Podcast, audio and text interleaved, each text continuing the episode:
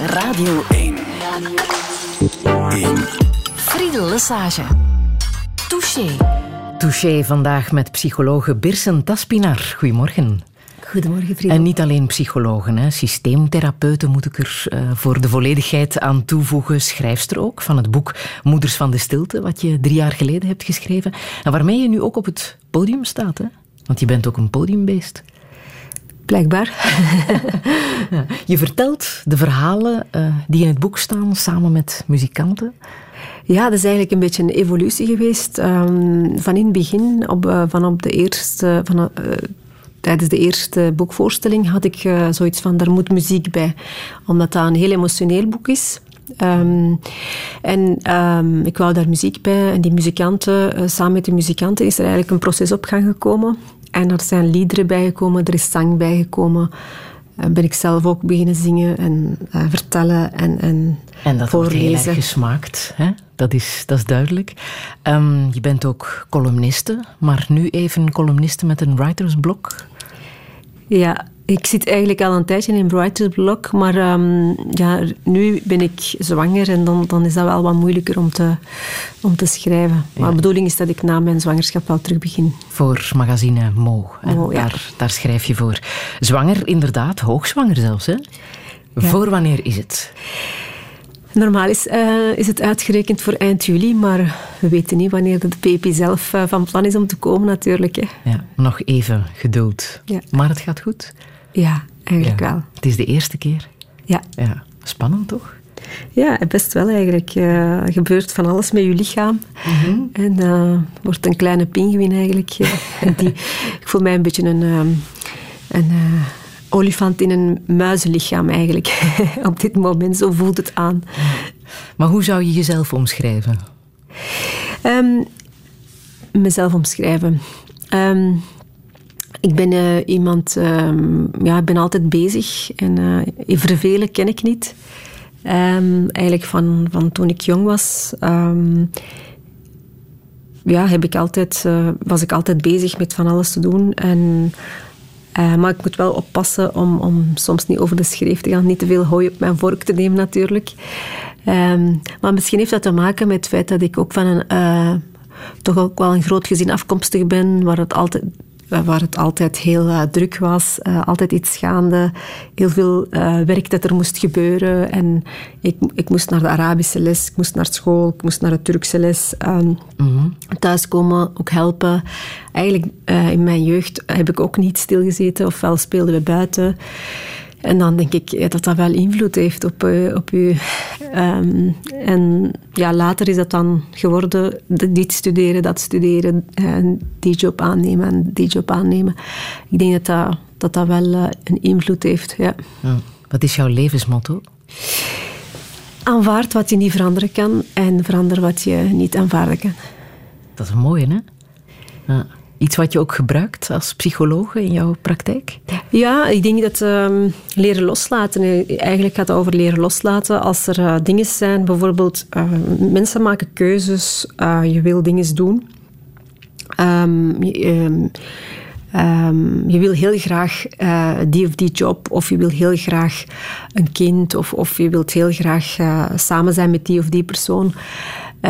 Maar ja, het leven uh, neemt soms een andere wending. En ik denk dat dat ja, op zo'n moment, het leren loslaten, toch wel heel belangrijk is. Inzien van. Kijk, er zijn dingen die je nu eenmaal niet kan veranderen of waar je geen vat op hebt. En um, ja, dat heb ik met de tijd wel geleerd. Ik heb dat ook wel uh, vooral van mijn moeder geleerd, denk ik. Die kan dat heel goed. Uh, als ik zo naar haar kijk, uh, in de veranderende omstandigheden waarin dat ze zich heeft bevonden in de verschillende stadia van haar leven, he, heeft ze eigenlijk wel heel veel ja, te maken gekregen met moeilijke omstandigheden. En dan moet je dat zeker kunnen. als je um, toch wel... Um, ja, in het leven wil staan met beide voeten. Uh, en en uh, ja, ik denk dat dat wel iets is dat ik van haar probeer te leren. Ik zal het zo zeggen. Ik, ik zeg niet dat ik het altijd kan. Hè. Dat is natuurlijk iets anders.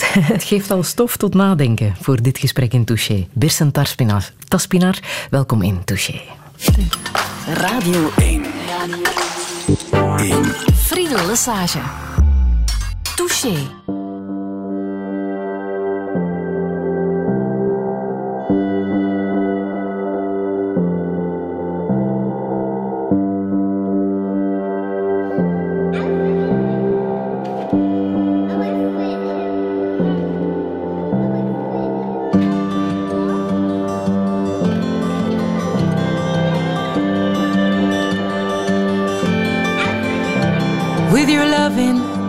nothing that I can't adore. The way I'm running with you, honey, means we can break every law. I find it funny that you're the only one I never looked for. There is something in your loving that tears down my walls. I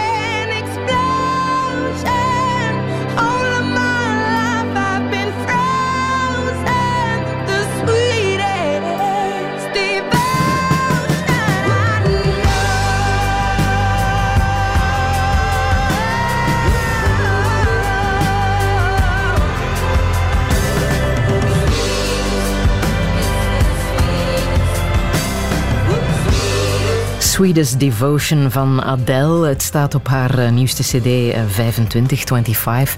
Gaat over haar eh, zoontje hè? Uh, en de onvoorwaardelijke liefde voor haar eigen vlees en uh, bloed. Vonden we wel passen om mee te beginnen. Je bent trouwens ook een Adele-fan. Ja, ja, dat klopt. Trek je volgende week naar het Sportpaleis, waar ze drie keer voor een uitverkochte zaal zal staan? Nee, helaas niet. Ik denk dat dat voor mij te druk is. nu wel, hè? Mhm. ja. Over de lusten, maar vooral ook de lasten van het moeder zijn gaat uh, jouw boek Moeders van de Stilte, waar je dus ook die voorstelling van gemaakt hebt. Um, gebaseerd op drie verhalen van mensen die bij jou in de praktijk, uh, waar je als psycholoog werkt, um, verhalen die daarop gebaseerd zijn. Zijn ze kort samen te vatten, die verhalen? Uh, de verhalen van Pelin, Elif, Julia? Uh, ja, uh, ze hebben natuurlijk heel veel gemeenschappelijke um, uh, kenmerken. de drie vrouwen, ze zijn alle drie origineel afkomstig van Turkije. En ze zijn op een gegeven moment in hun leven hier in België beland. Pelin is wel hier geboren en getogen. Eh, dus eigenlijk van uh, niet van mijn generatie. Ik ben zelf hier niet geboren, maar bijna van mijn generatie, ik zal het zo zeggen. Uh, en dan de twee andere, uh, Elif en Julia, die zijn eigenlijk later, op een latere leeftijd naar België gekomen als huwelijksmigrant. En um, Pelin die is dan zelf gehuwd met een man uit Turkije. Dus eigenlijk is haar man dan een huwelijksmigrant. Zo, zo zou je het kunnen zeggen. De huwelijksmigranten passeren ook in de verhalen, zoals we ze noemen. Natuurlijk, de huwelijksmigranten zijn de mensen die, die huwen uh, met uh, iemand vanuit België. En uh, ja, de gemeenschappelijke elementen zijn ook dat het drie vrouwen zijn. Um, enkele van hen zijn ook, uh, twee van hen zijn ook moeder. Uh, Elif is helaas geen moeder, terwijl ze eigenlijk wel moeder wilde worden, maar haar huwelijk loopt eigenlijk vroeger spaak, um, waardoor ze eigenlijk geen moeder kon worden. En um, bij Pillin eh, gebeurt er eigenlijk iets heel dramatisch. Ze verliest eigenlijk uh, haar twee kinderen en haar man tijdens een, een dramatische gebeurtenis. En uh, dat, dat gaat over rouw in twee culturen ook, in twee landen, rouwen. Um, en eigenlijk ook wel op zoek gaan naar ja, um, ja, rechtvaardigheid ook wel een beetje, omdat, omdat dat toch wel uh, aangericht is door een, door een derde uh, persoon. Een brand, hè? Ja, dus, het gaat eh, over een brand, inderdaad. Um, hun huis is in brand gestoken en daar is haar man en twee van haar kinderen in achtergebleven in die brand. Daar is een proces van gekomen. Ja. Um, ja, de straf was niet bepaald uh, evenredig met de daad. Ja, er was geen straf eigenlijk. Mm -hmm. ja. Um, en, en, daar moet zij dan mee verder. Ja. Zij is ook echt bij jou met dit verhaal terechtgekomen? Uh, eigenlijk ben ik haar gaan opzoeken. Dit is, dit is niet uh, noodzakelijk een, een, een uh, cliëntverhaal. Dit is eigenlijk een verhaal dat mij eigenlijk zo intrigeerde dat ik haar ben gaan opzoeken. En wat intrigeerde jou het meest in dat hele verhaal? Oh, eigenlijk het verschil tussen de nieuws, de berichtgeving en het verhaal zelf. omdat ik had wel van haar gehoord en vanuit de berichtgeving, maar er klopten een aantal dingen ook niet in het verhaal. Um, ja, omdat uh, Pelin zelf ook op een gegeven moment in een, in een um, cel terechtkomt. En dan denk ik van ja, als je zelf slachtoffer bent, hoe kom je dan in een, in een cel terecht hè, uh, voor een nacht? Um, ja, het loopt eigenlijk een beetje mis op een gegeven moment. En uh, ja, het intrigeerde mij wel van hoe, hoe staat ze ervoor? Van wie kreeg ze hulp? Hoe heeft ze dat alleen gedaan? Eigenlijk, en waarom is die brand aangestoken? Dat toch ja, ook? Ja, ook dat inderdaad. Wat is er daar precies uh, gebeurd? Is en, daar een verklaring voor gevonden? Heeft ze daar zelf een verklaring voor gevonden? Ja, eigenlijk uh, is dat uh, nooit echt duidelijk ge ge geworden wat de motieven waren. Hè. Um, maar duidelijk is dat daar niet, niet genoeg aandacht aan besteed is. En dat er eigenlijk een beetje lichtjes overheen is gegaan.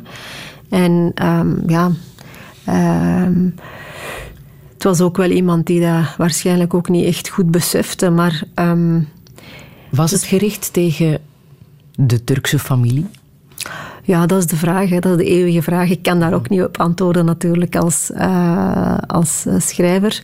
Uh, dat is een vraag die ik wel in het midden laat. En die Pelin ook in het midden laat zelf. Um, maar um, het is wel belangrijk om daar gewoon bij stil te staan en, en, en uh, de juiste vragen te stellen en ook te gaan kijken. Ook vooral, wat mij vooral, voor, voor, mij vooral belangrijk was, van hoe was dat voor Pelin zelf? Want uh, dat kwam eigenlijk nergens echt aan bod, haar binnenwereld. Mm -hmm. En hoe dat, dat voor haar werkelijk was. En hoe het was nu om, om achter te blijven met een dochtertje. En zoveel gezinsleden te verliezen waar dan niks tegenover staat hè, als straf mm -hmm. naar de andere partij toe. Dus voor mij was het wel belangrijk, die binnenwereld. Want eigenlijk, de reden waarom dat ik dit boek heb geschreven is ook... Uh, wij spreken veel over uh, Turkse vrouwen of, of, vrouwen met een migratieachtergrond, hè, hoe we ze ook willen noemen. Wij noemen ze al met verschillende namen, allochtone mm. vrouwen, vreemde vrouwen, wat je ook wil. Maar uh, het zijn wel vrouwen die hier leven, die hier uh, dingen meemaken. En we kennen hun binnenwereld amper. En dat is ook de reden waarom dat ik dat boek wilde schrijven. Um, om, om eigenlijk um, uh, perspectief van de samenleving eventjes naast me neer te leggen en, en echt eens van hen uh, hun perspectief te gaan, gaan uit de doeken doen. Voel je ook dat het voor hen moeilijk is om hulp te gaan zoeken? Hulpverleners aan te spreken, naar een psycholoog te stappen? Ik moet zeggen, um, als ik kijk naar um, hoeveel mensen mij aanspreken, en denk ik van, er, er, is een grote groep eh, die nu ook uh, hulp begint te zoeken. En vroeger was dat misschien iets meer een taboe. Maar um, ja, uh, als je naar Turkije kijkt bijvoorbeeld, in Turkije is dat ook een hele evolutie. Ondertussen um, zijn psychologen ook heel veel op tv te zien. Ik ben zelf ook op heel veel talkshows uitgenodigd. En dan spreek ik over psychologische thema's eigenlijk. En mensen bellen dan met mhm. vragen. Ja. Uh, met dagelijkse problemen. En uh, dus eigenlijk is dat een beetje genormaliseerd geraakt in Turkije, waardoor de, de, de Turkse uh, gemeenschap in België ook wel een stuk meer mee is. En je merkt wel dat de vragen ook wel... De vraag is heel groot, maar het aanbod is niet altijd naar gelang. Ja, want dus, blijkt effectief dat er behoorlijk wat racisme-gerelateerde stress is. En dat mensen daarvoor bij jou terecht kunnen, onder andere. Wat veroorzaakt onder andere die ja, racisme-gerelateerde stress? Het is natuurlijk het is niet zo dat ze alleen maar met racisme gerelateerde stress bij mij terechtkomen. Laat dat duidelijk zijn. Uh, mensen komen met heel uiteenlopende vragen bij mij terecht. En uh, racisme gerelateerde stress is daar één van. Um, ja, um, en, en dat is ook meestal een onderdeel van, van de problematiek. Het is niet dat, dat het dan uh, altijd hoeft centraal te staan. Soms wel natuurlijk. Als er echt een incident is geweest, hè, waarin dat ze um, het gevoel hebben dat er racisme aanwezig, zijn, aanwezig was. Maar um, ik, denk, ik denk dat um, racisme-gerelateerde stress is eigenlijk uh, het gevoel dat mensen uh, hebben, dat ze er eigenlijk uh, niet echt bij horen en, en uh, de dagelijkse ervaringen van uitsluiting die ze kunnen ervaren. bijvoorbeeld een moeder die, die het gevoel heeft dat de leerkracht haar kind niet juist beoordeelt. dat is racisme-gerelateerde stress. Mm -hmm. Ik had zo Um, ik krijg dan zo telefoontjes ook uh, van moeders in paniek die zeggen van moet ik nu daar tegen ingaan, wat moet ik doen, Hè, wat, hoe moet ik nu reageren. Uh, en en uh, dat soort vragen krijg ik wel. Hm. Um, wat kunnen zo de gevolgen zijn van dat soort ja, opgekropt gevoel? Uh, wat merk je daar in je praktijk? ja, die zijn uiteenlopend. Um, mensen kunnen ja, gefrustreerd geraken, het gevoel hebben van dat ze niet echt erbij horen, het gevoel dat ze ja, niet echt um, iemand zijn in deze samenleving. Um, uh, mensen kunnen bijvoorbeeld zich gaan isoleren daardoor. Zeggen van, kijk, ja, als ik er niet bij hoor, dan wil ik er ook niet bij horen, om het zo te zeggen. Ofwel kunnen mensen ook bijvoorbeeld als reactie hebben van, ja, ga ik mijn naam laten veranderen om, om wat Ehm, mijn etniciteit wat onzichtbaarder te maken. Uh, er zijn mensen die dat doen. Mm -hmm. uh, Vind je dat aan te raden? Ik denk, um, ik heb al gevallen meegemaakt waar ik dat wel begreep. Um, bijvoorbeeld als je dan een naam hebt die in het Nederlands echt heel veel pestgedrag bij andere kinderen uitlokt, uh, heb ik al meegemaakt dat ouders uh, ervoor kozen om uh, de naam van hun kind eigenlijk dan te veranderen. Dan begrijp ik dat wel, omdat je toch eigenlijk je kind wil beschermen. Hè, want een naam is toch wel, heeft toch wel heel veel invloed. Ja, in andere gevallen, als je van een algemene naam zoals Ali wilt overstappen naar Jan, ja, dat is natuurlijk een keuze. Ik kan daar niks van zeggen. Maar ik denk wel wat belangrijk is, is dat je authenticiteit wel bewaart. En dat je, het gaat vooral over de waarden en normen, dat je daar eigenlijk loyaal aan blijft. Hè, en dat je dan eigenlijk... Want uiteindelijk, als je uh, dat heet dan overassimilatie. Als je dan gaat overassimileren, dan raak je eigenlijk een stuk van jezelf kwijt. En dat is eigenlijk psychologisch is niet goed. Een, naamverandering is daar een voorbeeld van. En uh, hoeft op sommige momenten geen probleem te zijn, maar kan wel inderdaad een gevolg zijn van iemand die eigenlijk in, in, de, in het algemeen aan het overassimileren is en eigenlijk mhm. buiten de eigen waarden en normen een beetje aan het uh, stappen is.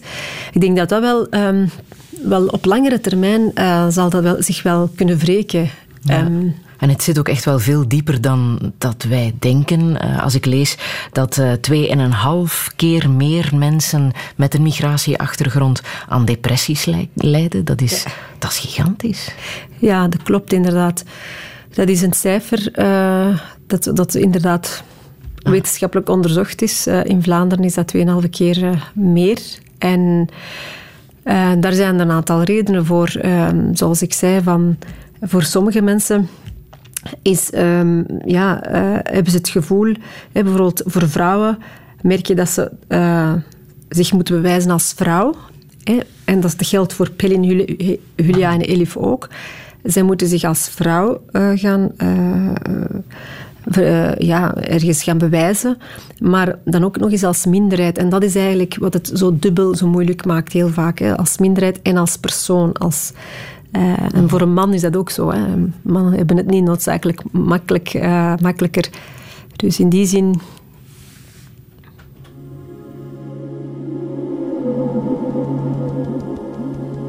Ben seni sevdim da dünyalara bildirdim Ben seni sevdim da dünyalara bildirdim Yaşlar oni babani babanimi yıldırdım? Endürdün kaşlar oni Endürdün kaşlar oni Babani babanimi yıldırdım?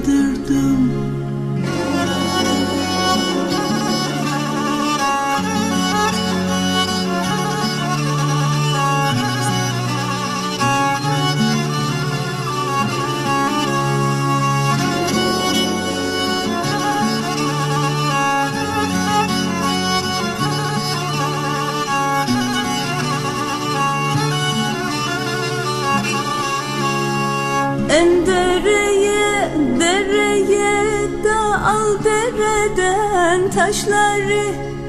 En dereye, oy al dereden taşları.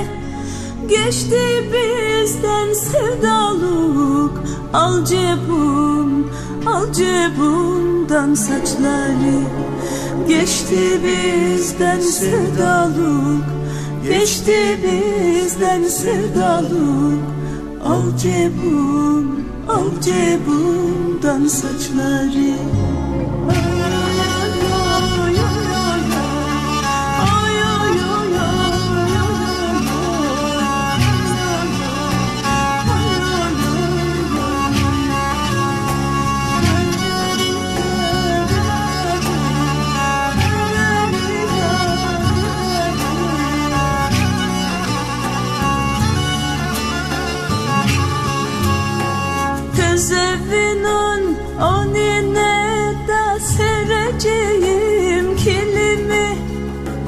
sevinan O gene hoy sereceğim kilimi. O de hayli zamanlar Görmedim, görmedim sevdimi O de hayli zamanlar O de hayli zamanlar Görmedim, görmedim.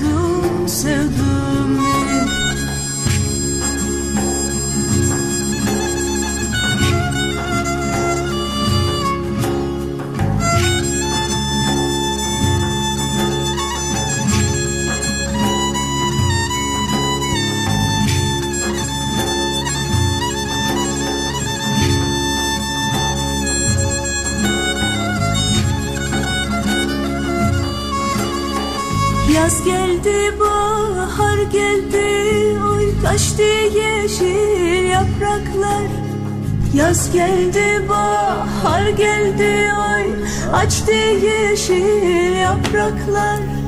Ben sana doyamadım, doysun kara, doysun kara topraklar. Het is een prachtig lied, Birsen Taspinar. Ik moet aan jou vragen wie het heeft gezongen en waarover ze zingt.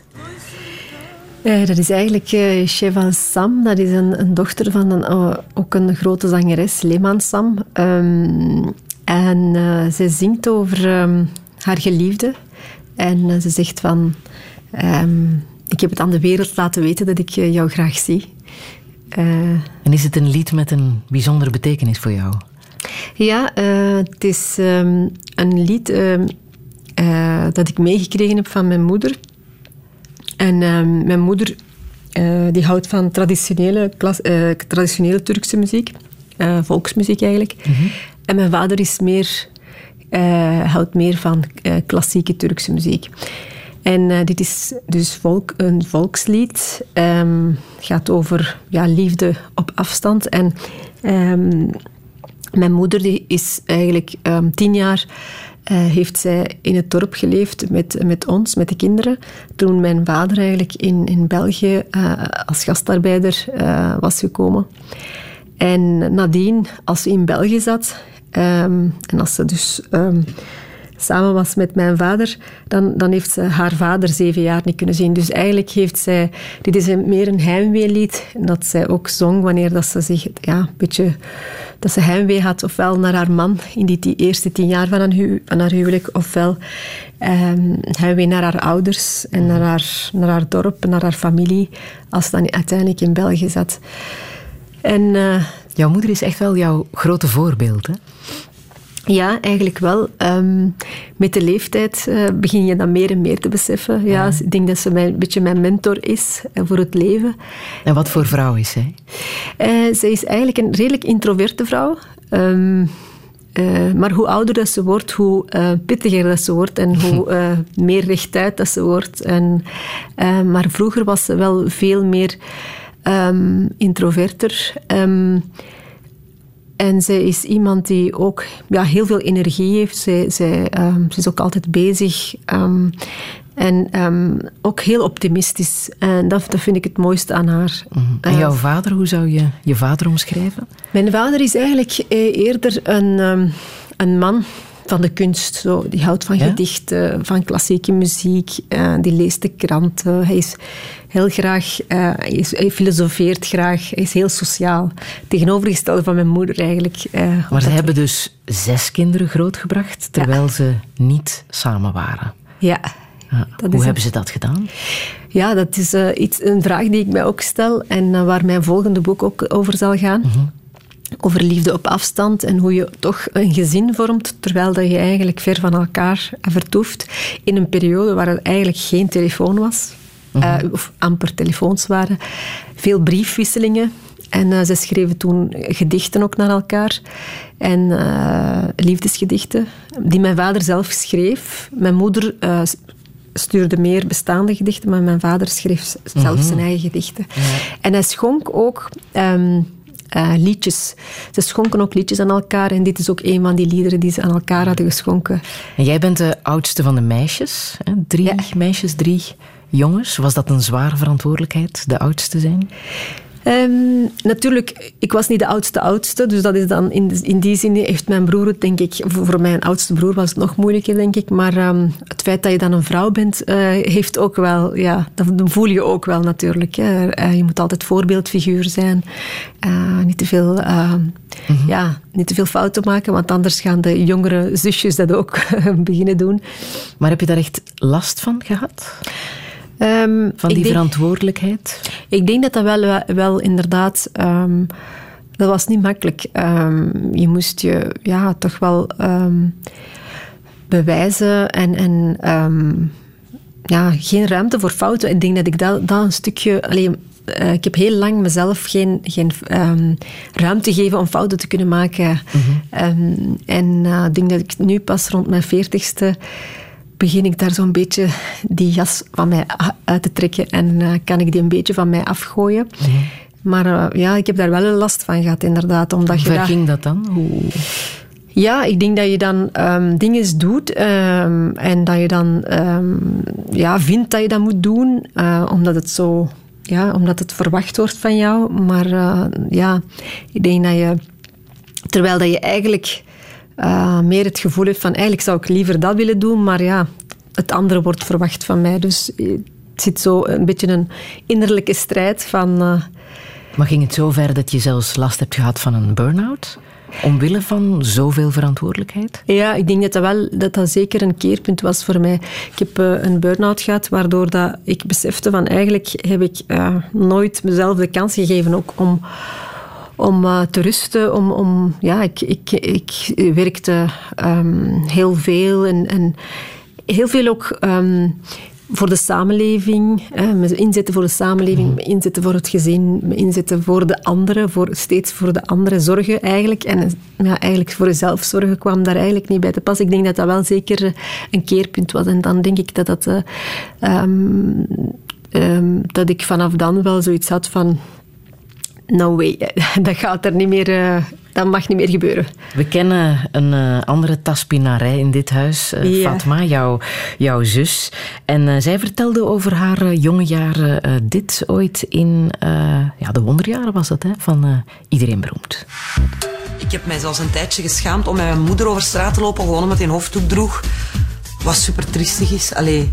En dan de eerste schooldag was voor mij verschrikkelijk, omdat je dan je naam moest zeggen. En dan hoorde die leerkracht dat niet goed. En vroeg die, hoe is uw naam? Godverdomme, ik dacht altijd, kun je dat niet van de eerste keer verstaan? Dat ik Fatma, en dan zo, Fatima? Nee, niet Fatima.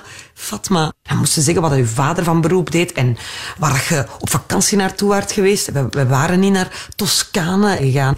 En dan moest ik nog zeggen dat ik vijf broers en zussen had. Dus als je dat dan optelt, waren we met zes. En dan op een bepaald moment denk ik beginnen verzinnen dat wij met vier waren thuis. Maar dan had ik zo'n beste vriendin en die kwam dan zoiets bij ons thuis. En dan heb ik echt mijn zus moeten voorstellen als mijn tante. Omdat dat niet klopte dan, mijn verhalen. Eigenlijk vind ik dat verschrikkelijk achteraf gezien. Maar ik wou gewoon zo normaal mogelijk zijn. Touché. Fatma Taspinar, onze collega bij de nieuwsdienst. Herken je dat? Uh, ik wou zo normaal mogelijk zijn, wat zij vertelt. Um, van het verhaal van de, van de tante, ik was die tante. Ja. Zo de tante, trouwens. Ik weet dat ik daar toen stond van... Ik wist niet wat ik hoorde, maar ik heb toen niet geprotesteerd. Ik dacht, ik ga het gewoon laten Spelletje meespelen. Ja, ja, ja. Um, ja, ik denk dat, dat, dat, dat, uh, dat we dat allemaal wel een beetje um, hadden van... Je moest jezelf zowel bewijzen in het gezin, maar ook in de buitenwereld natuurlijk. Je kreeg veel opwerkingen. Um, je wilde eigenlijk ook gewoon... Uh, erbij horen. En, um, en dat is zoiets essentieel. Het gevoel van erbij horen is zoiets essentieel. Want uh, ja, dat is volgens Maslow is dat een van de belangrijkste behoeften van de mensen. Uh, en um, ik denk dat ik wel veel meer die, die integratie wel probeerde te maken. Bij mij kwamen er wel veel meer vrienden over de vloer. Maar ik had eigenlijk vrienden die, die eigenlijk heel erg, zeker in mijn puberteit, heel erg positief waren naar andere culturen. En die vonden dat juist zo fascinerend. Die, die vonden dat echt wauw. Zo van, mhm. wij zijn maar met één thuis en jullie zijn met zes. Dat is toch altijd leuk? Die, die idealiseerden dat dan eigenlijk. Dus mijn, vrienden kwamen gewoon over de vloer. En eh, dat, was, dat aspect was voor mij wel iets... Eh, ehm, Jij zag het als een, als een rijkdom. ja. ja. ja.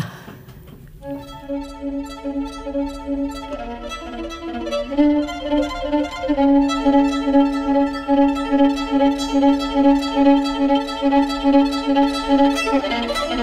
you.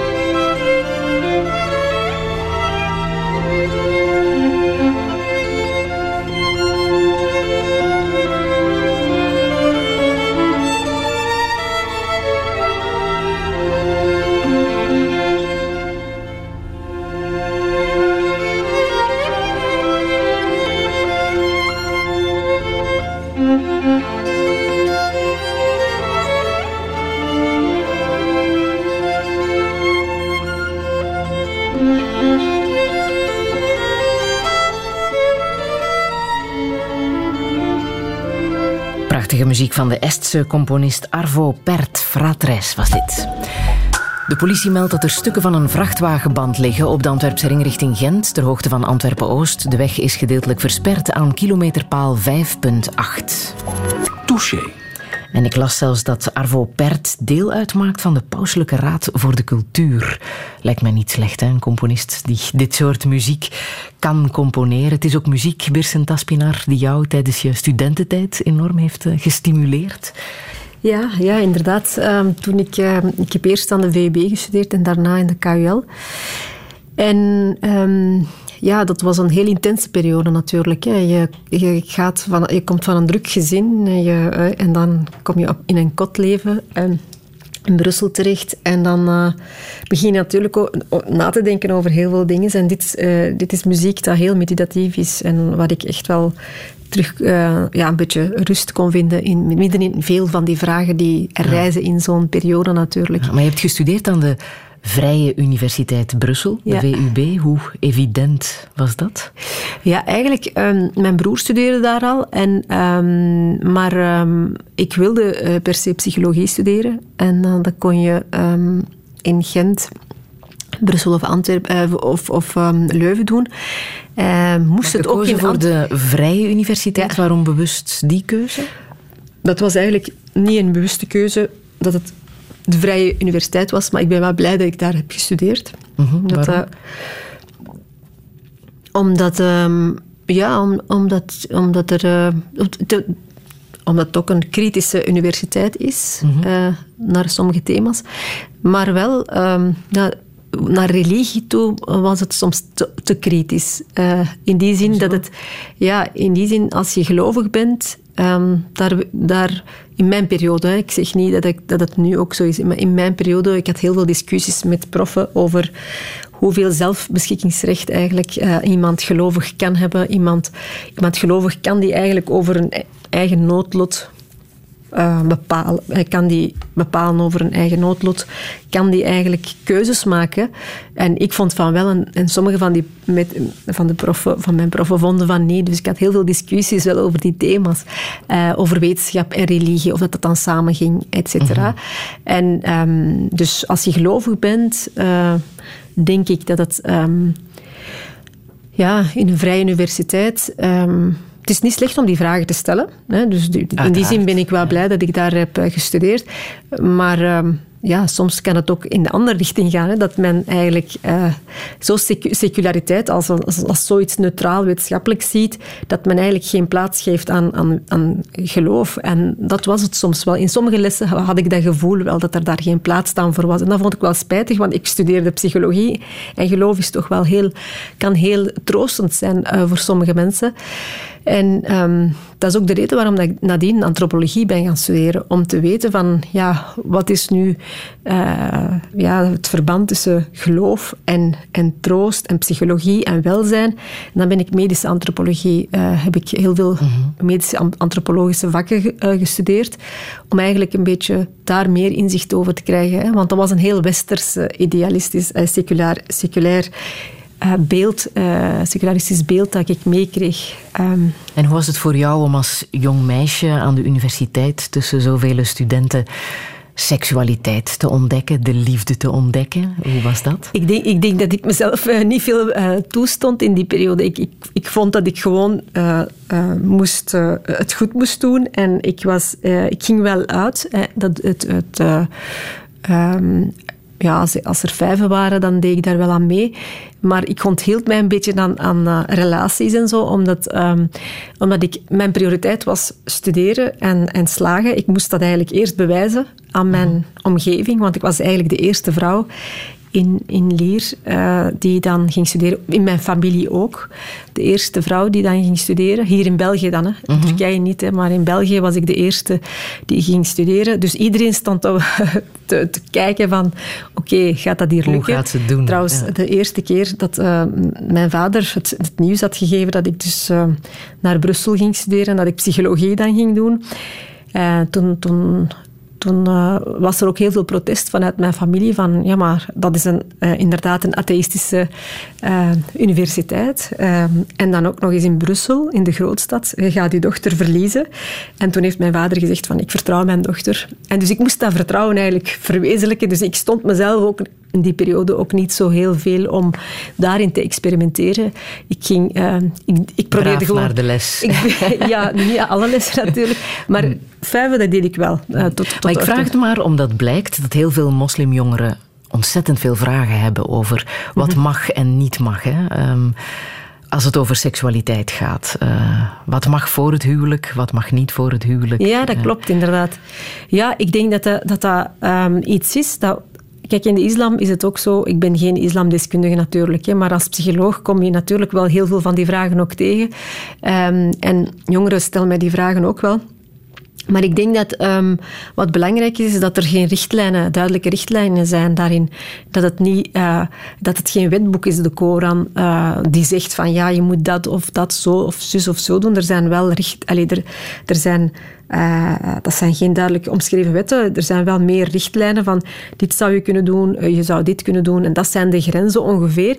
Maar, en daarin bestaan er ook heel veel duidelijk heel veel meningen, meningsverschillen naar gelang de school en de traditie en de, en de lezing van, van de Koran. En, en daarom is het ook zo dat um, uh, ja, men, men, men raadt ook aan ook zelf op zoek te gaan uh, naar je eigen lezing en ook um, te raden te gaan bij verschillende imams en bij verschillende mensen eigenlijk en, en op zoek te gaan naar kennis. En wat zeg jij zelf? Seksualiteit voor het huwelijk, mag dat?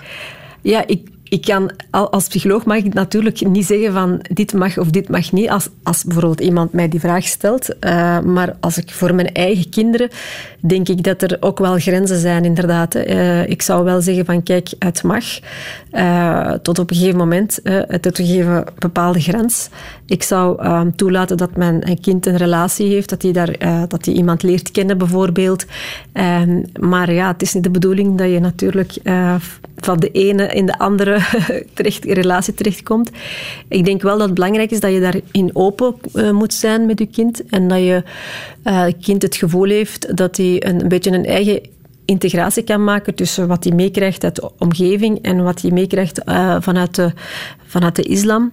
En een beetje een integratie maken. Maar ik denk dat dat ook het moment zelf, dat je daar ook wel um, ja, met, samen met je kind ook wel een beetje gaat, gaat zien van hoe dat, dat precies uh, best in die omstandigheden uh, gebeurt.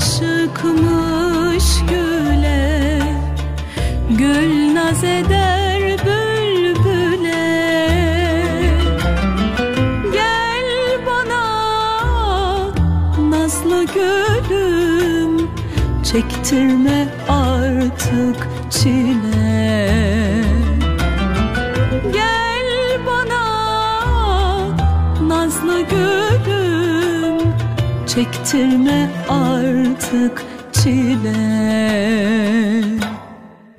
Bülbül gülün, gül bülbülün Aşıkıyım bir sümbülün. Kalbimin nazlı goncası Hayatım tatlı sevgilim. Bülbül gülün, gül bülbülün Aşıkıyım bir sümbülün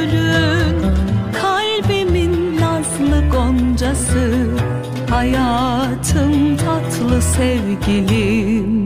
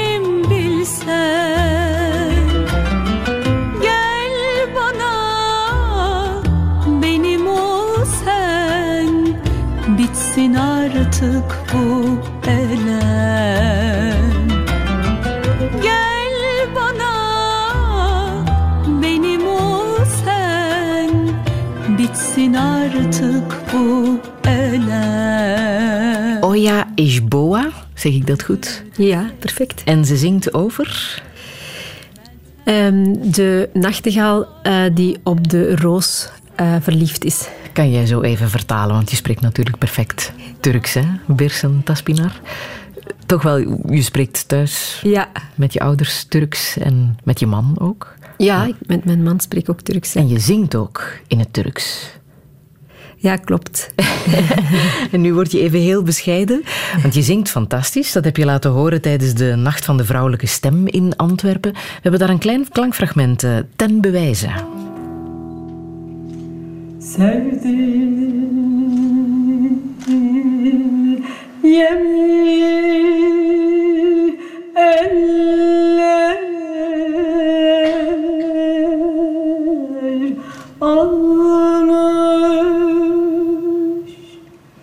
Wauw, jij kan dit dus.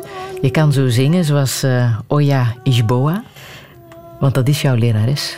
Ja, eigenlijk wel. Zij is inderdaad... ehm, ik heb haar eh, toevallig ontmoet. Eh, ik ben haar tegengekomen op YouTube. En dan heb ik haar gevraagd of ze mij geen lessen wilde geven. En zij heeft En direct toegezegd. Ja, Ja. ja. en dat was ook een fijne ontmoeting. We zijn ondertussen ook wel eigenlijk bevriend geraakt.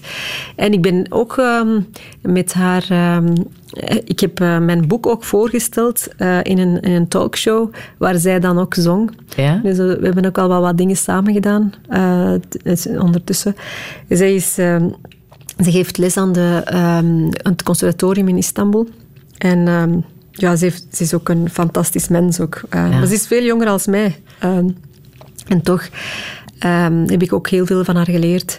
Wat is de kracht van zingen voor jou?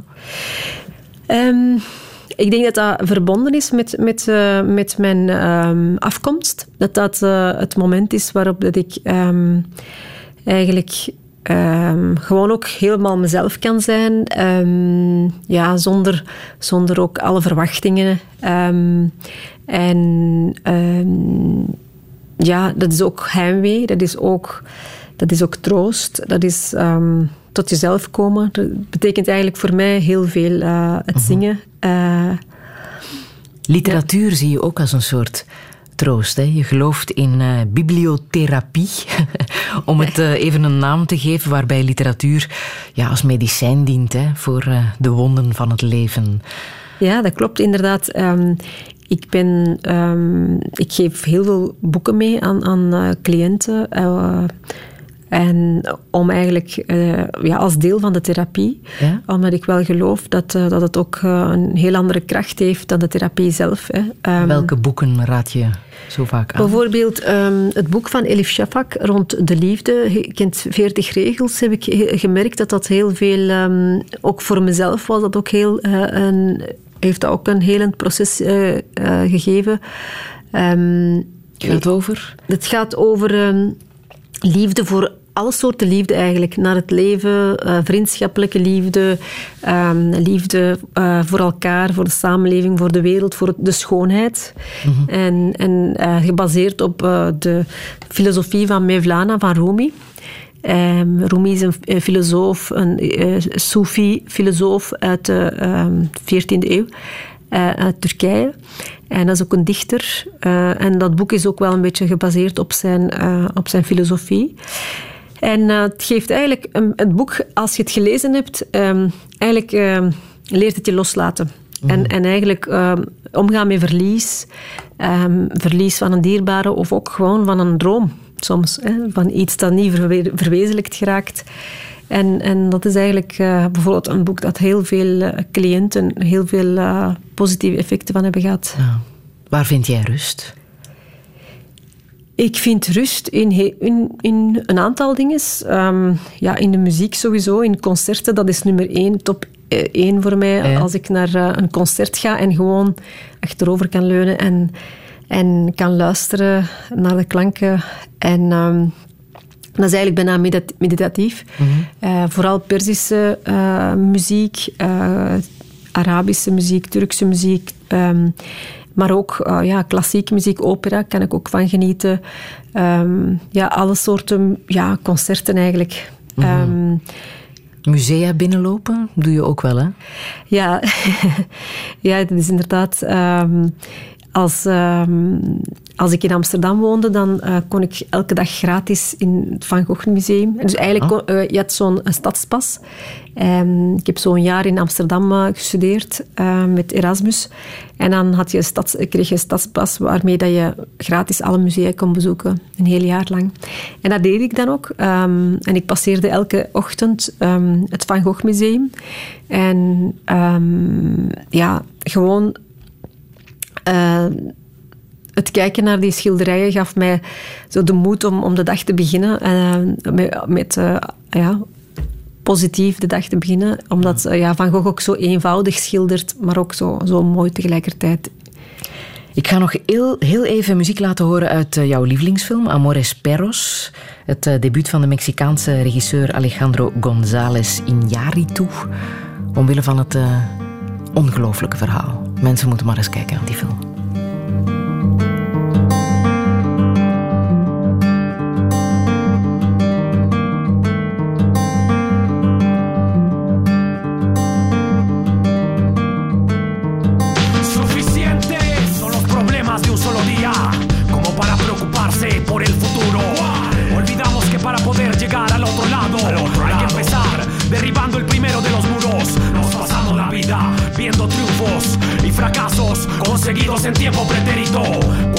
Se ha detenido el sol a mediodía?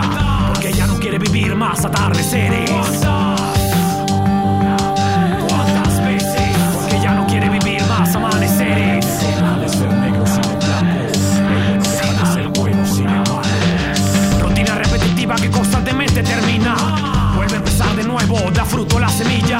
¿Por qué envejeces? Porque tu piel se va arrugando. El paso del tiempo, una broma te está jugando. De Mexicaanse hip-hopgroep Control Machete, die de muziek maakte voor eh, Amores Perros. Hondse liefde, over hoop, liefde en haat in Mexico City. Zometeen na het nieuws van 12 uur praat ik verder met psychologe Birsen Taspinar. Tot zometeen. Radio 1. 1. Friedel Lesage. Touché. Touché met Birsen Taspinar. Ze staat op een bijzonder kruispunt in haar leven.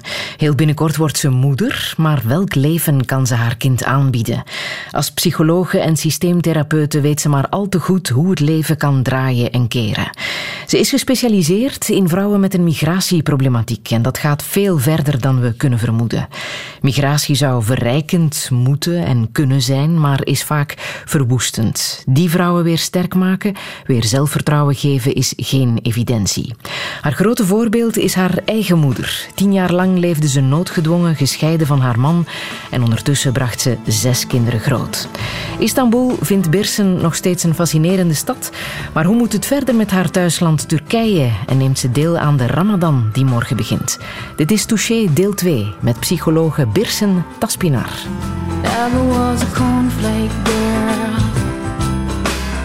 Thought that was a good solution, hanging with the raisin girls. She's gone to the other side, giving us a yo-yo. Things are getting kind of gross, and I go at sleepy time. This is not really this. Uh, this. Uh, this is not really happening.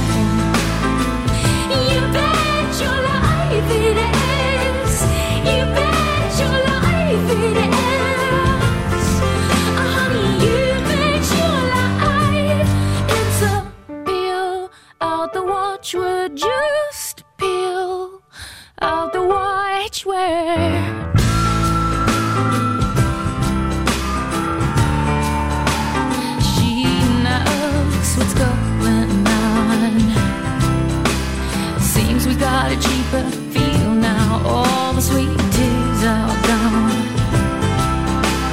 Gone to the other side with my encyclopedia. They must have paid her a nice price. She's putting on a string love. This is not really, this is not really happening. You bet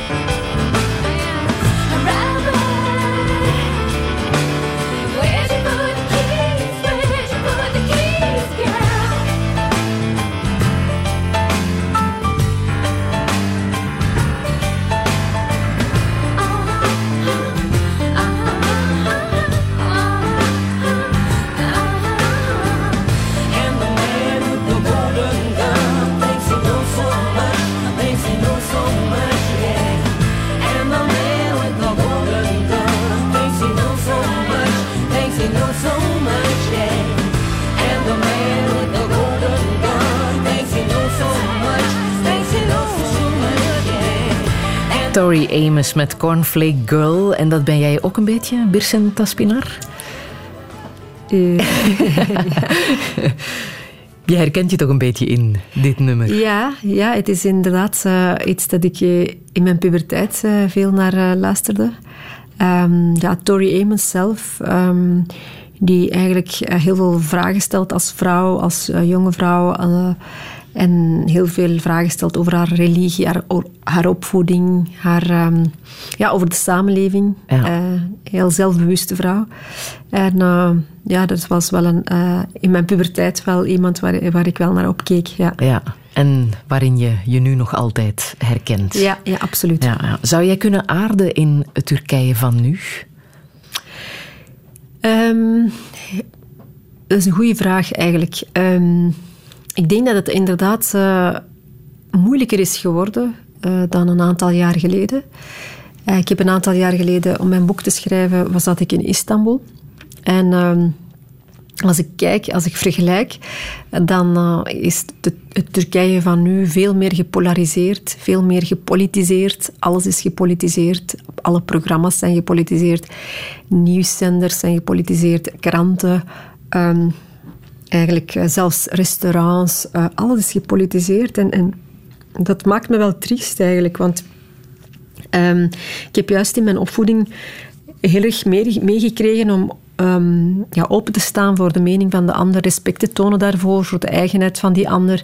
En, en gewoon samenleven met elkaar, ehm, no matter what, met die verschillen. En momenteel, ehm, hoewel Turkije eigenlijk een, echt een land is van diversiteit, van, van zowel religieuze diversiteit als etnische diversiteit, hè, Koerdische, Arabisch sprekende. Je hebt zoveel talen in Turkije, 26 talen die aanwezig zijn in Turkije, eh, etnische talen. Ehm, het is een land van migratie, van, van eh, superdiversiteit. En toch worden alle ehm, verschillen eh, eh, ja, eigenlijk een beetje eh, gereduceerd tot die politieke verschillen. hè, en, en tot de politieke polarisatie eigenlijk. Dat politieke klimaat dat zo gespannen is. En dat vind ik echt heel, heel triestig. Dat maakt me kwaad, maar ook heel triestig. En het is echt niet evident. Hè. Zoals afgelopen week eh, werd er eh, in het Duits parlement eh, gestemd over de massamoord in 1915 eh, door de Turken op eh, de Armenen. Eh, er werd gestemd dat dit effectief een genocide was. Turkije was daar uiteraard niet blij mee met die term. Maar eh, de Duitse parlementsvoorzitter liet zich daar niet door afleiden. Dat was te horen in eh, het nieuws. Drohungen mit dem Ziel, die freie Meinungsbildung des Deutschen Bundestages zu verhindern, sind inakzeptabel. En zoals je hoort, hij kreeg daarbij applaus van alle politieke fracties in het Duitse parlement. Volgens onze correspondent in Turkije, Lucas Waagmeester, zal het vooral bij boze woorden blijven. En Natuurlijk gaat de Turkse regering hier wel wat van zeggen en gaat de Turkse regering zich hier boos over maken. Maar consequenties zoals voor de vluchtelingendeal, natuurlijk de belangrijkste verhouding op dit moment tussen Europa en Turkije, die deal die blijft gewoon eh, van kracht. Touché. Praten over Turkije, het is echt niet makkelijk. En ook praten over president Erdogan is eh, zelden zonder gevolgen. Wat vind jij daarvan, van alle commotie die er toch telkens is als er nieuws komt uit Turkije? Ehm, ja, het valt me wel op eh, dat, dat, dat die polarisatie ook ehm, hier, eh, in de Turkse gemeenschap hier in België, eh, aanwezig is. En ehm, dat die, die spanning die is te voelen eh, op school bij de jongeren ook. Ehm, Jongeren die elkaar daarover aanspreken, dat is toch wel, dat heb ik eigenlijk nooit zo duidelijk gezien. En dat frappeert wel en, en dat, dat maakt me wel bezorgd eigenlijk naar eh, de ontwikkeling van jongeren toe. Ehm, het is wel belangrijk dat je natuurlijk normen en waarden meekrijgt. En uiteindelijk is het ook wel... Iedereen heeft een, een, eh, kan een keuze maken daarin. Maar ehm, ik vind niet... eh, allee, ik vind zeker dat we jongeren daarin, daarin zeker een goed voorbeeld moeten geven om los daarvan ook gewoon met elkaar te kunnen omgaan. En als, als politiek op dit moment op die manier in, in, het leven van jongeren al zoveel binnendringt. Dat was eigenlijk in de jaren 60 was dat ook zo. Hè. Toen met links-rechts in, Tur in, Turkije heeft bijvoorbeeld in de jaren 80 uh, um, was links-rechts ook heel, een heel belangrijk issue. 70-80 was een heel belangrijk uh, thema. En nu gaat het over ja, religie uh, of seculier. Dat is eigenlijk het, de, de, breuklijn die dan nu daardoor uh, meer op de voorgrond is. Maar in de jaren 70 was het dan links-rechts. Dus, uh, het is niet dat het nooit zo gepolariseerd is, maar um, het is wel duidelijk dat het, um, dat ook hier aanwezig is. En ik vind... Ik, ik, merk dat mensen ook wel heel erg gespannen maakt eigenlijk in het dagelijks leven. Hier Vooral. zeg je, maar ja, je kent uh, Istanbul zelf ook, omdat je er uh, een tijd hebt uh, ja. geleefd om je boek te schrijven. Heb je daar gemerkt dat de situatie verandert, dat de sfeer verandert in de ja, stad? ik vind, ik vind ja, natuurlijk, mensen vinden altijd een manier om het dagelijks leven verder te doen, maar er is toch wel een zekere taboe um, aan het komen op politiek bespreken. Ja. Ja, mm -hmm. en ja, mensen, mensen stellen uh, elkaar uh, niet, niet zomaar die vraag van welke partij ben je aanhanger. Um, bijvoorbeeld het gemak waarmee dat we vroeger in taxis, als je in een taxi stapt bijvoorbeeld, hè, dan, dan praat je eigenlijk met een taxichauffeur heel gemakkelijk over, over de politiek, over het dagelijks leven.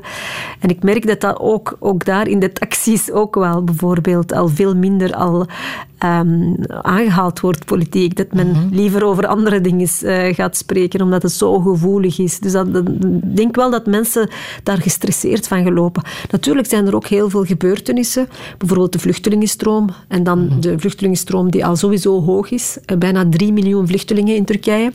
Um, als je dat kijkt, die kampen die zijn per kamp tel, tellen sommige kampen 30.000 vluchtelingen. Dat zijn gigantische cijfers.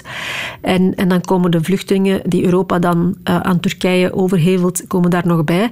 Mensen geraken daarvan gestresseerd. Je hebt de, je hebt de spanningen in, in, in, het, uh, in het zuidoosten van Turkije, waar nu echt wel uh, heel grote... Allee, waar, waar, nu het leger en, en de rebellen um, ja, um, op gespannen voet met elkaar leven en waar dagelijks eigenlijk doden vallen. Dat is eigenlijk een, een interne oorlog bijna aan het worden.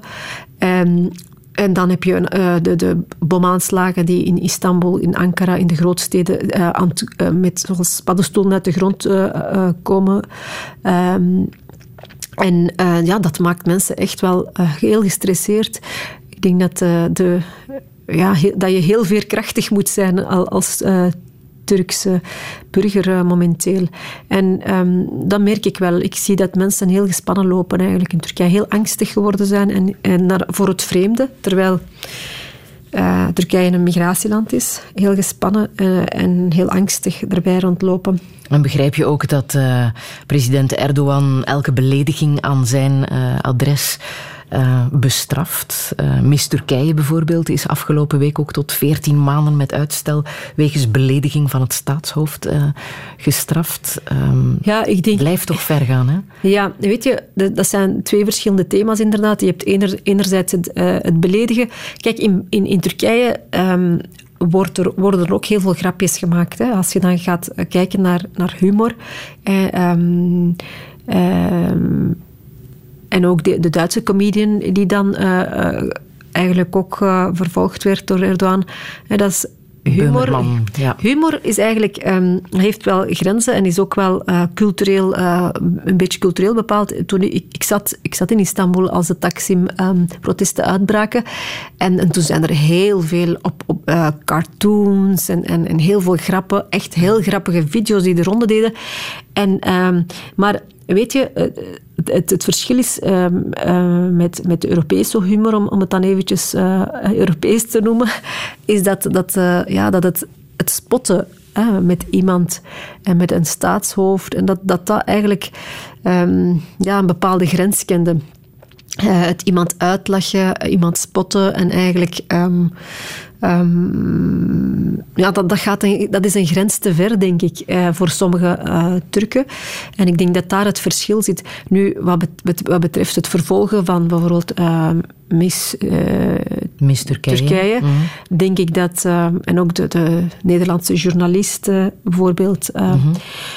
ja, dat, dat, zijn, dat is eigenlijk eh, je gaat mengen met de politiek eh, van een ander land eigenlijk. eh, bij wijze van spreken, ja, daar kan ik natuurlijk... ehm, ik, ik, ik vind dat een president ook wel heel veel belangrijke eh, ehm, problemen bezig is met heel veel grote problemen. Ehm, dat zijn kleinere problemen waar een president minder zou mee bezig zijn, vind ik. Met, ja, ik denk dat, dat ja, je hebt de oorlog in het Zuidoosten. Ik denk dat dat belangrijker zou moeten zijn dan iemand die iets heeft gezegd over u. Maar dat is mijn mening eh, dan.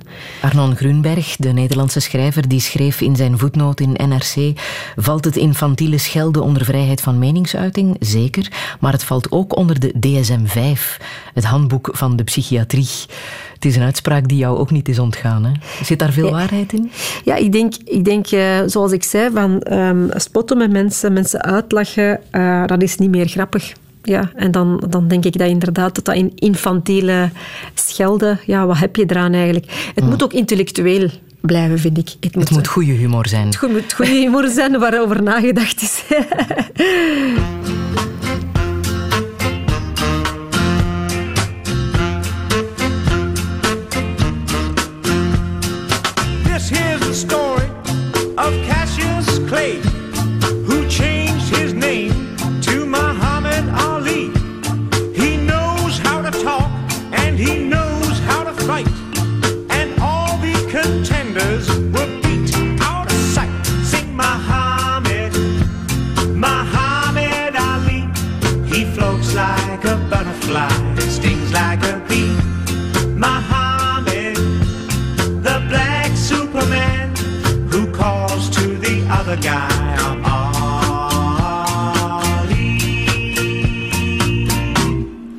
Catch me if you can.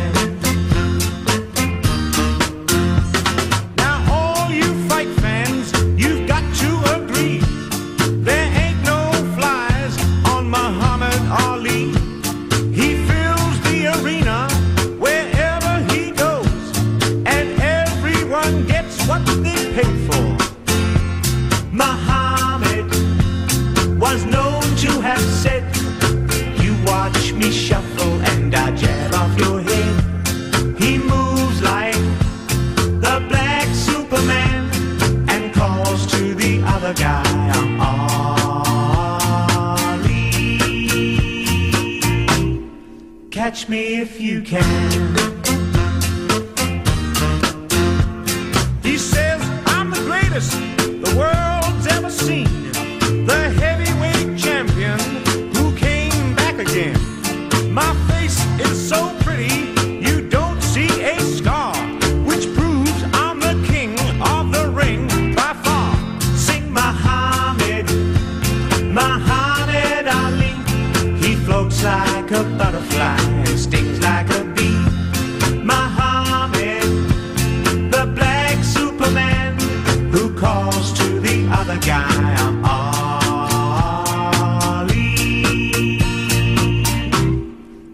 me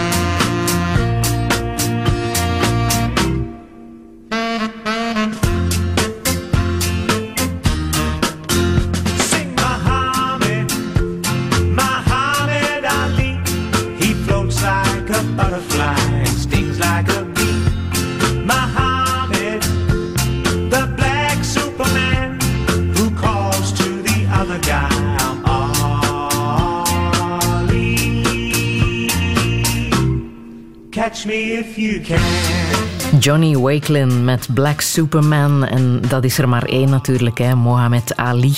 Birsen Taspinar, jij liet me vorige week al weten dat je het over Mohammed Ali wou hebben. Helaas heeft het nieuws ons ingehaald. Eh, gisteren is hij gestorven en de hele wereld rouwt. Het is jouw mentor, zei je mij vorige week al. Waarom precies?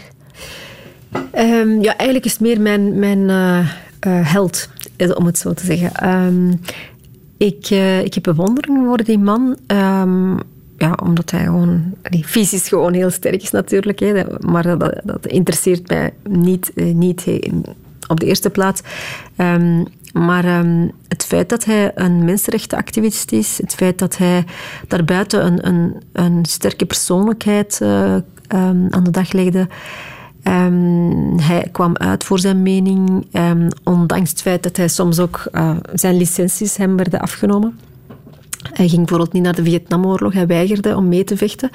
Hij zei bijvoorbeeld, ik word door Vietcongs word niet eh, als negro eh, genoemd en ik, ik heb geen zin om, om arme mensen zomaar eh, dood te schieten. En daar heeft hij heel veel kritiek eh, over zich heen gekregen. En heeft hij dus inderdaad, eh, de Amerikaanse boksliga heeft hem de licenties afgepakt en sommige, uit sommige wedstrijden verwijderd. Ondanks dat feit bleef hij bij zijn mening. Ehm, Hij is een, een grote mensenrechtenactivist en ehm, dat siert hem dan. Hij werd ook het eh, boegbeeld van de zwarte moslims hè, toen hij lid werd van eh, The Nation of Islam en zijn naam eh, veranderde. Is het ook dat wat jou intrigeert? Ik ben opgegroeid een beetje met Mohammed Ali als, als, als held. Ik ben niet met Superman ben ik niet opgegroeid. Nee. Allee, natuurlijk heb ik dat ook meegekregen, maar bij ons thuis, op de beeldbuis, was Mohammed Ali de, de grote ehm, hero. Dat was veel meer zeggend. de commentaren die je dan bijvoorbeeld uit de omgeving, ehm, merkte je eigenlijk dat hij veel meer zeggend was dan, dan Superman of zo. Ja. Waarin geloof jij? Ehm, ik, ik ben moslima eh, ehm, en ik geloof, ik geloof eh, in, in God. Ehm, ja, voilà. Vind je dat moeilijk heb te omschrijven? Ja? Eh, nee, ik vind het niet moeilijk om te beschrij- beschrijven. Het is, ik ben gewoon moslima. Punt. En heb je, want dat merk je bij veel jonge mensen natuurlijk, op een bepaald moment gerebelleerd of is dat bij jou niet aan de orde geweest? Ehm, rebelleren tegen de Tegen religie. het geloof Tegen dat het geloof. je wordt bijgebracht door ouders, grootouders, door familieomstandigheden? Ik zou het niet rebelleren noemen, maar ik, ik heb wel dingen in vraag gesteld. De bagage die je meekrijgt, moet je, vind ik, altijd wel in vraag stellen. En je moet niet zomaar genoegen nemen met ja, de, de visies die je, die je van je ouders gewoon ehm, met de pollepel eh, ingelepeld krijgt. Eh, je, ik vind eh, wat de islam die zij toen in het dorp hebben meegekregen, is niet de islam hier en nu. Dus ik moet mij daar vragen over stellen. Hè, Want ik word binnenkort ook moeder en, ik, en mijn kind gaat ook bepaalde vragen stellen. Als ik die, als ik die zomaar negeer, hè, dan, dan gaat mijn kind eh, ja, bijvoorbeeld op internet misschien gaan zoeken, op verkeerde eh, sites misschien eh, antwoorden vinden. Dus ik vind wel dat ik, eh, dat ik wel daar bewust mee moet bezig zijn. En ik vind ook wel, ehm, bijvoorbeeld, ja, ik ben dan vrouw bijvoorbeeld. Hè. Wat is het om als werkende vrouw hier in een Europese context moslim te zijn? Ik moet mij die vragen stellen. En ik heb die ook gedaan. Ik heb die vragen ook gesteld. Ik ben naar Amerika geweest. ehm, in Washington University heb ik een cursus gevolgd rond ehm, rechten van de ehm, vrouw in de islam. En ik heb toen heel veel les gekregen van, over... dat was van, georganiseerd door Karama. Dat is een Amerikaanse organisatie die ja, lessenpakketten organiseert rond eh, vrouw en islam. Ja, ik heb daar een les gehad van eh, juristen, van, van politicologen, van, tot en met imams die, die eigenlijk een eigen mening hadden over bepaalde thema's. En dat heeft mij wel heel erg verrijkt, want ook in mijn in praktijk gebruik ik dat ook wel, die kennis. En in jouw persoonlijk leven? eh, In mijn persoonlijk leven... ehm, Zeg je dat je heel bewust keuzes hebt gemaakt over hoe jij je leven wil leiden? Ja, ik denk dat ik mijn eigen islam een beetje heb proberen te ontwikkelen. En dat ik eh, mij niet laat voor eh, eh, lessen laat spellen door, door eh, ik weet niet welke imam of welke persoon dan ook. Ik heb, eh, die ruimte heb ik ook wel gekregen in mijn opvoeding. En daar ben ik mijn ouders wel dankbaar voor. Mijn ouders hebben ehm, eh, ons nooit iets opgelegd. Ehm, ze hebben op hun eigen integere manier eh, de islam aan ons meegegeven, op een liefdevolle manier. En dat is misschien de reden waarom je trouw bent gebleven. Misschien wel, wie weet inderdaad. Dat is wel, dat is, eh, het is geen garantie natuurlijk, maar eh, dat is de reden waarom, waarom dat je niet hoeft te rebelleren misschien. Hè? Dat je dan niet de noodzaak voelt om te rebelleren. Maar, maar die vragen moet je je nog altijd stellen en die ruimte heb ik gekregen in mijn opvoeding van... Sowieso omdat je in een vrije universiteit hebt gestudeerd. Hè. Eh, in die periode heb ik mij heel veel vragen gesteld over geloof aan zich. Maar nadien, als, eh, als ik zo eh, rond mijn 25ste, dan heb ik meer vragen gesteld over hoe wil ik dat nu in, een, in mijn leven... ehm, hoe, welke plaats wil ik dat geloof nu eigenlijk in mijn leven ehm, zetten? Is Hoe- jouw hoe ik- partner eh, moslim? Ja, hij is, hij is moslim, ja. En was dat voor jou belangrijk? Ja, dat, dat maakt het natuurlijk wel heel gemakkelijk. Hè? Ja? Eh, ja, als je, als je allebei hetzelfde geloof hebt, eh, omdat het in keuzes maken en zo. We hebben wel een beetje dezelfde wereldvisie. Hij heeft ook zijn eigen manier gevonden om met de islam om te gaan. En dat vind ik ook ehm, heel fijn. Maar het is net zoals bij je ouders een lange afstandsrelatie. Want hij leeft en werkt in Duitsland Ja. en jij leeft en werkt in Lier. Ja. Niet makkelijk, hè? Ja, het is eh, de eerste jaren van ons huwelijk. En ehm, we hebben eh, voor dit, deze formule gekozen. Achteraf heb ik inderdaad beseft dat, dat ik gewoon de geschiedenis aan het herhalen was. dat is wel, dat heb ik achteraf eigenlijk eh, beseft. Maar ehm, het is ook wel een tijdelijke oplossing natuurlijk, hè, totdat, je, totdat je een nieuwe formule vindt. Om, om, de bedoeling is wel dat we onder één dak natuurlijk verder gaan. En eh, normaal gezien zou hij dan eh, ehm, pendelen en hij zou dichter, aan, dichter bij België dan eh, werken, Mhm. zodanig dat we dan in België kunnen wonen. Jullie zijn getrouwd de dag na de aanslagen in Parijs. Ja, dat klopt. 14 november. Ik kan mij November. voorstellen dat dat toch een dag met een eh, zwaar gewicht is geweest. Dat dat niet evident was. om- Ja, dat was inderdaad niet evident. Alhoewel dat ik eh, dat mijn familieleden mij op de een of andere mysterieuze manier hebben ze mij toch beschermd van dat nieuws. Ze hebben mij dat, dat nieuws hebben ze mij maar half eigenlijk ehm, meegegeven. Um, zodanig dat ik, ja, dat ik daar niet te veel van zou lijden eh, Ja. afzien. Dat je toch van je feest kon, eh, Ja, ja dat daar, allee, ik denk wel dat dat... Ik snap dat wel dat ze dat hebben gedaan natuurlijk, omdat ik ben ook wel iemand die eh, ja, heel, eh, heel veel actualiteit volgt en heel veel met de samenleving en met de, met, eh, ja, zeker met de multiculturele samenleving ben ik heel veel bezig en ik denk wel dat, dat mij dat heel, heel erg... allee, dat ik, eh, dat ik dat zeker had gevoeld in mijn trouwfeest als ik dat geweten had. Ik heb dat pas later, zondag heb ik dat ontdekt allemaal. Zo druppelsgewijs heb ik dat moeten ontdekken. En dan, dat was wel heel, heel raar om te beseffen dat je dan eigenlijk je trouwfeest dat die dan doorging op zo'n moment dat er eigenlijk een drama gebeurde elders in Parijs. Wat voor trouwfeest eh, heb je gehad? Ik heb eigenlijk eh, vier trouwfeesten gehad.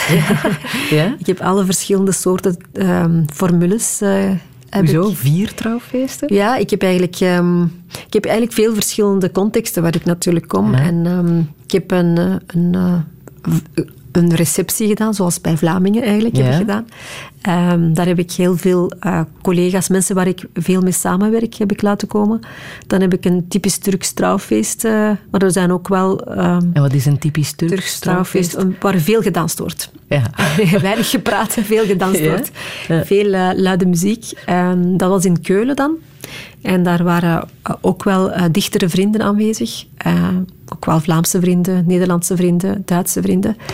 Eh, maar dat was vooral voor de dichtere eh, mensen. En, de, en de bredere familie natuurlijk.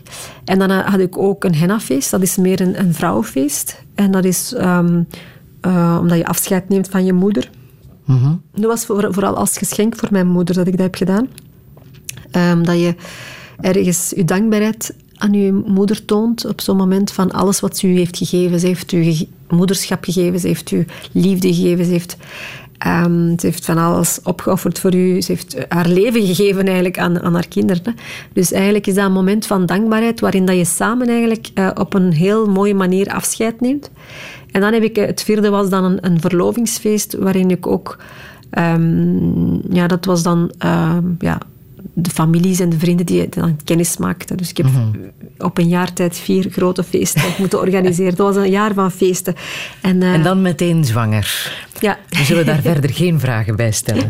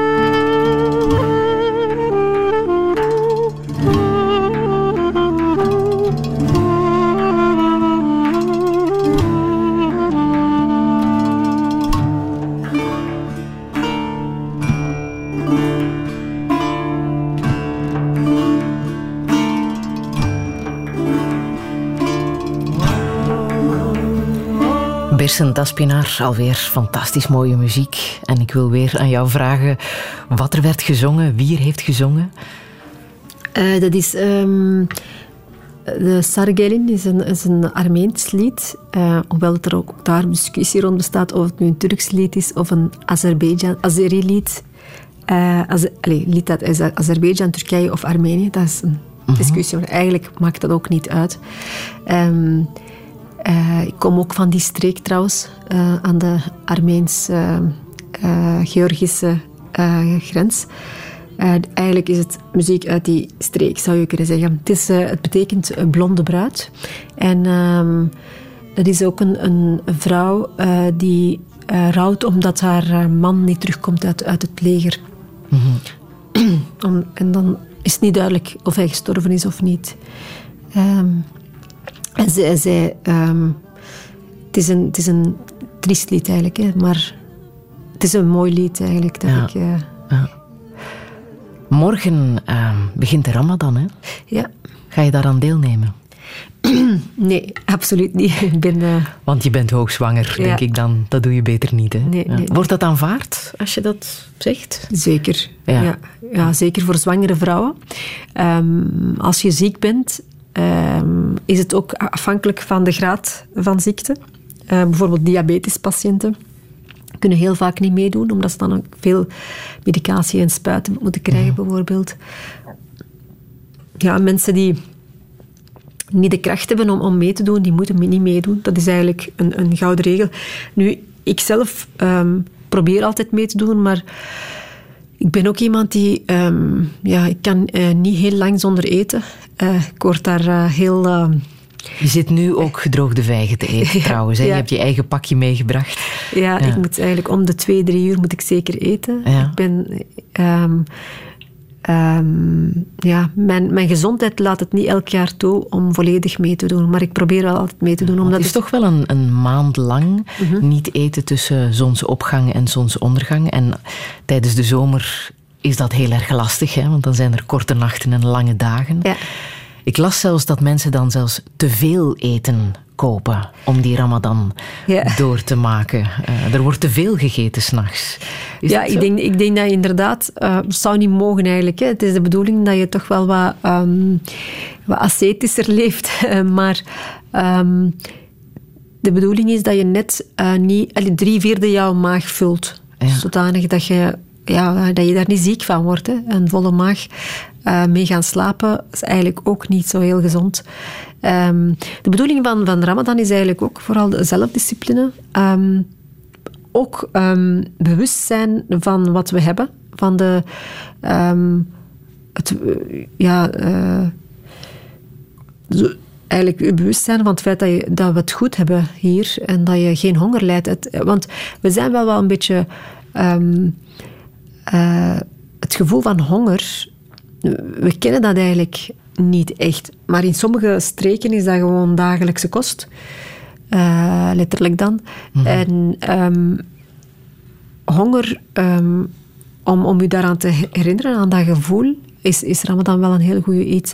Zelfdisciplinering, meditatie, nadenken over wa- wat, dankbaarheid voor wat je krijgt in het leven. Maar Ramadan is ook, ook ehm, je woorden eigenlijk heel zorgvuldig gebruiken. Weten wat, eh, in, liefde, in termen van liefde met elkaar spreken. Eh, schelden mag niet. Dan, moet je eigenlijk, dan ben je voor niks aan het vasten. Sp- kwaad, kwaad spreken over elkaar. Mensen beledigen, mensen aanvallen, agressie.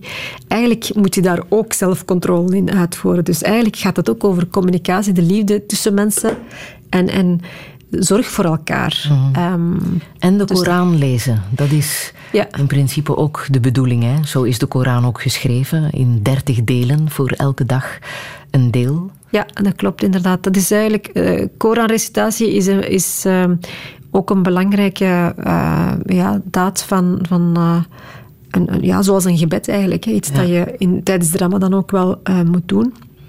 Dat is ook om die meditatie ook nog meer, nog meer eh, te kunnen uitvoeren. Ehm, wat is eigenlijk ook... Koranrecitatie is ook... Dat zijn ook gezangen, zo moet je dat zien. Dat is heel meditatief om daar naar te luisteren. Daar word je echt heel rustig van.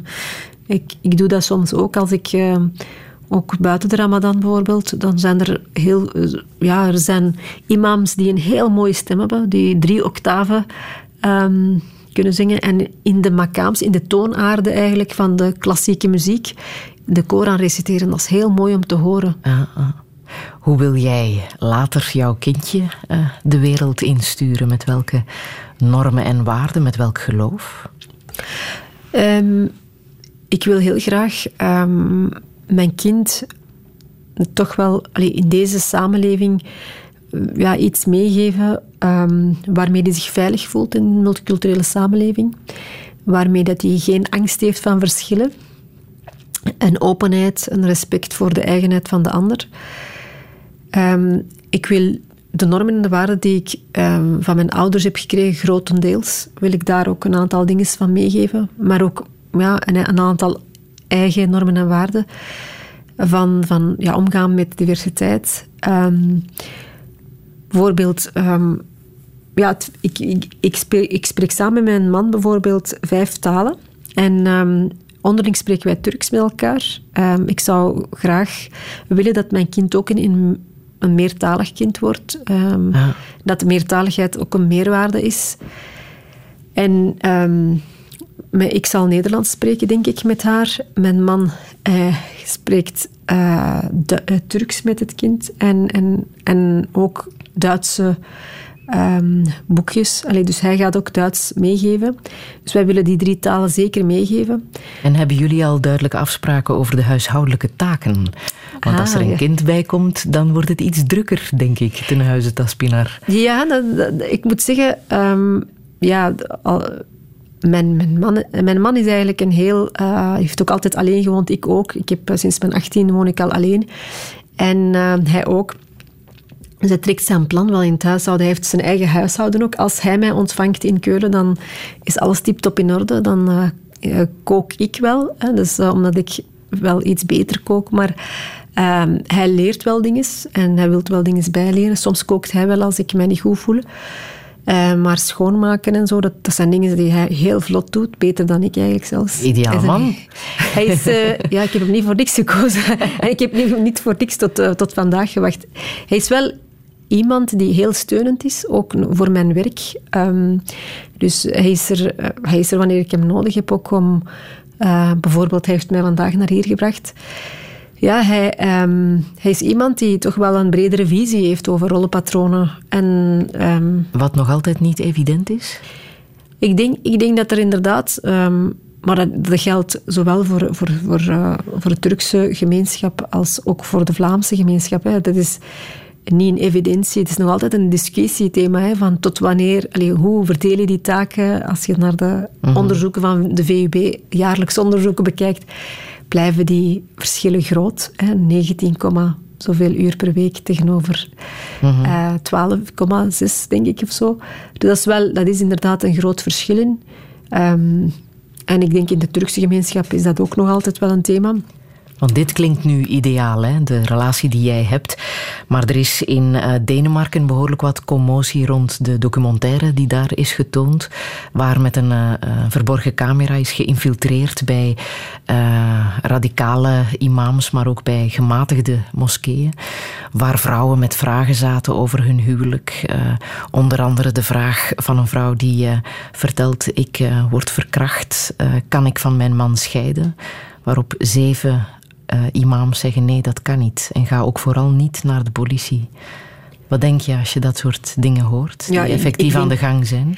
Ik denk dan van ja, ja laat het niet bij, één, bij de mening van één imam of ga ook te raad bij verschillende Er mensen. zijn bij acht mensen Ja. met een verborgen camera langs geweest. Ja, ja, maar ook niet alleen bij een imam langs gaan. Ik denk, ik denk dat sowieso, zoals ik daar straks zei, een eigen lezing van de Koran is ook wel belangrijk. Je moet zelf ook op onderzoek uitgaan. Je moet niet zomaar klakkeloos een iets van een imam... Im- Een imam is ook geen god, hè. dit is ook geen paus. Dat is niet dat hij dat die daar het recht heeft om, om daar wetten ehm, uit te vaardigen. Nee, dat is iemand die een interpretatie maakt van de Koran en je kan die volgen en je hoeft die niet te volgen. Ja, het, is, het is niet zo dat je, zelfs als je bij eh, 20 of eh, 100 imams zou langsgaan die hetzelfde zeggen, zelfs dan kan je zeggen van overwegen van, kijk, het klopt toch niet. Als je het heel... Als, als je kijkt naar de andere eh, eh, lezingen van de Koran en als je kijkt naar bepaalde versen uit de Koran, klopt het niet wat zij zeggen. Dat kan niet. Je kan scheiden zelfs als je niet verliefd meer bent op je man. Dat mag, dat kan. Maar dan moet je wel je bruidschat teruggeven. Hè, want die krijgt heel veel goud. Ja. En moet je wel je bruidschat teruggeven. Want dat is wel heel erg voor die man als die dan ook nog eens allee, al, dat ga- eh, al dat goud... De centen kwijt is. ja, dat is, bijvoorbeeld, dat is iets juridisch. Het zou kunnen dat er ook andere lezingen daarvan zijn. Maar dat heb ik mij laten vertellen in, in, in Amerika eh, door enkele van die juristen. Die zeggen van, kijk, zelfs allee, in- wanneer er agressie is, is er zeker reden om, om te scheiden. Mhm. Natuurlijk, eh, ook, ook een Vlaamse vrouw gaat bijvoorbeeld niet bij één eh, incident direct gaan scheiden. Natuurlijk ga je ook verschillende factoren spelen daar een rol. Hè. Je gaat eh, overwegen van je hebt kinderen, het financiële, et cetera. Maar puur principieel is het geoorloofd om te scheiden wanneer dat er sprake is van verkrachting in het huwelijk. Want het huwelijk is geen licentie om zomaar te doen met je partner wat je wil. Hè. Thank you.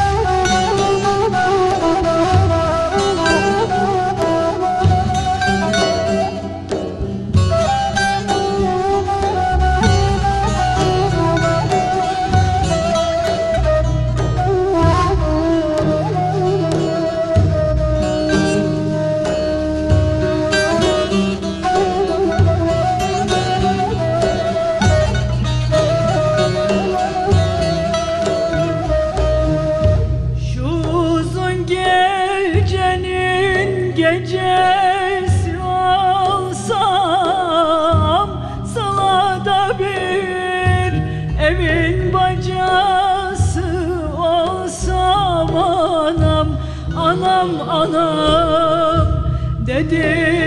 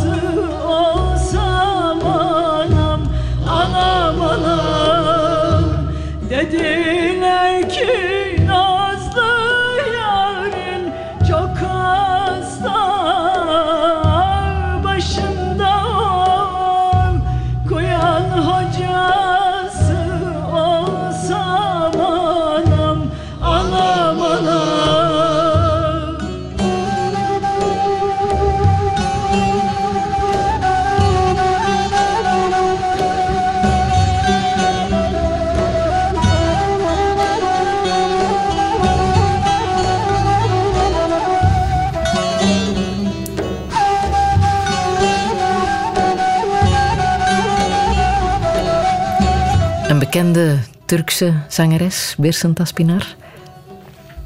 Eh Aysun Gültekin is eigenlijk eh, niet zo heel bekend, maar zij heeft altijd gezongen, ehm, volksmuziek gezongen voor de TRT. Dat is de Turkse, Turkse radio eh, en televisie. televisieomroep. Ja. ja, waar jij trouwens ook wel een beetje bekend bent ondertussen. Hè?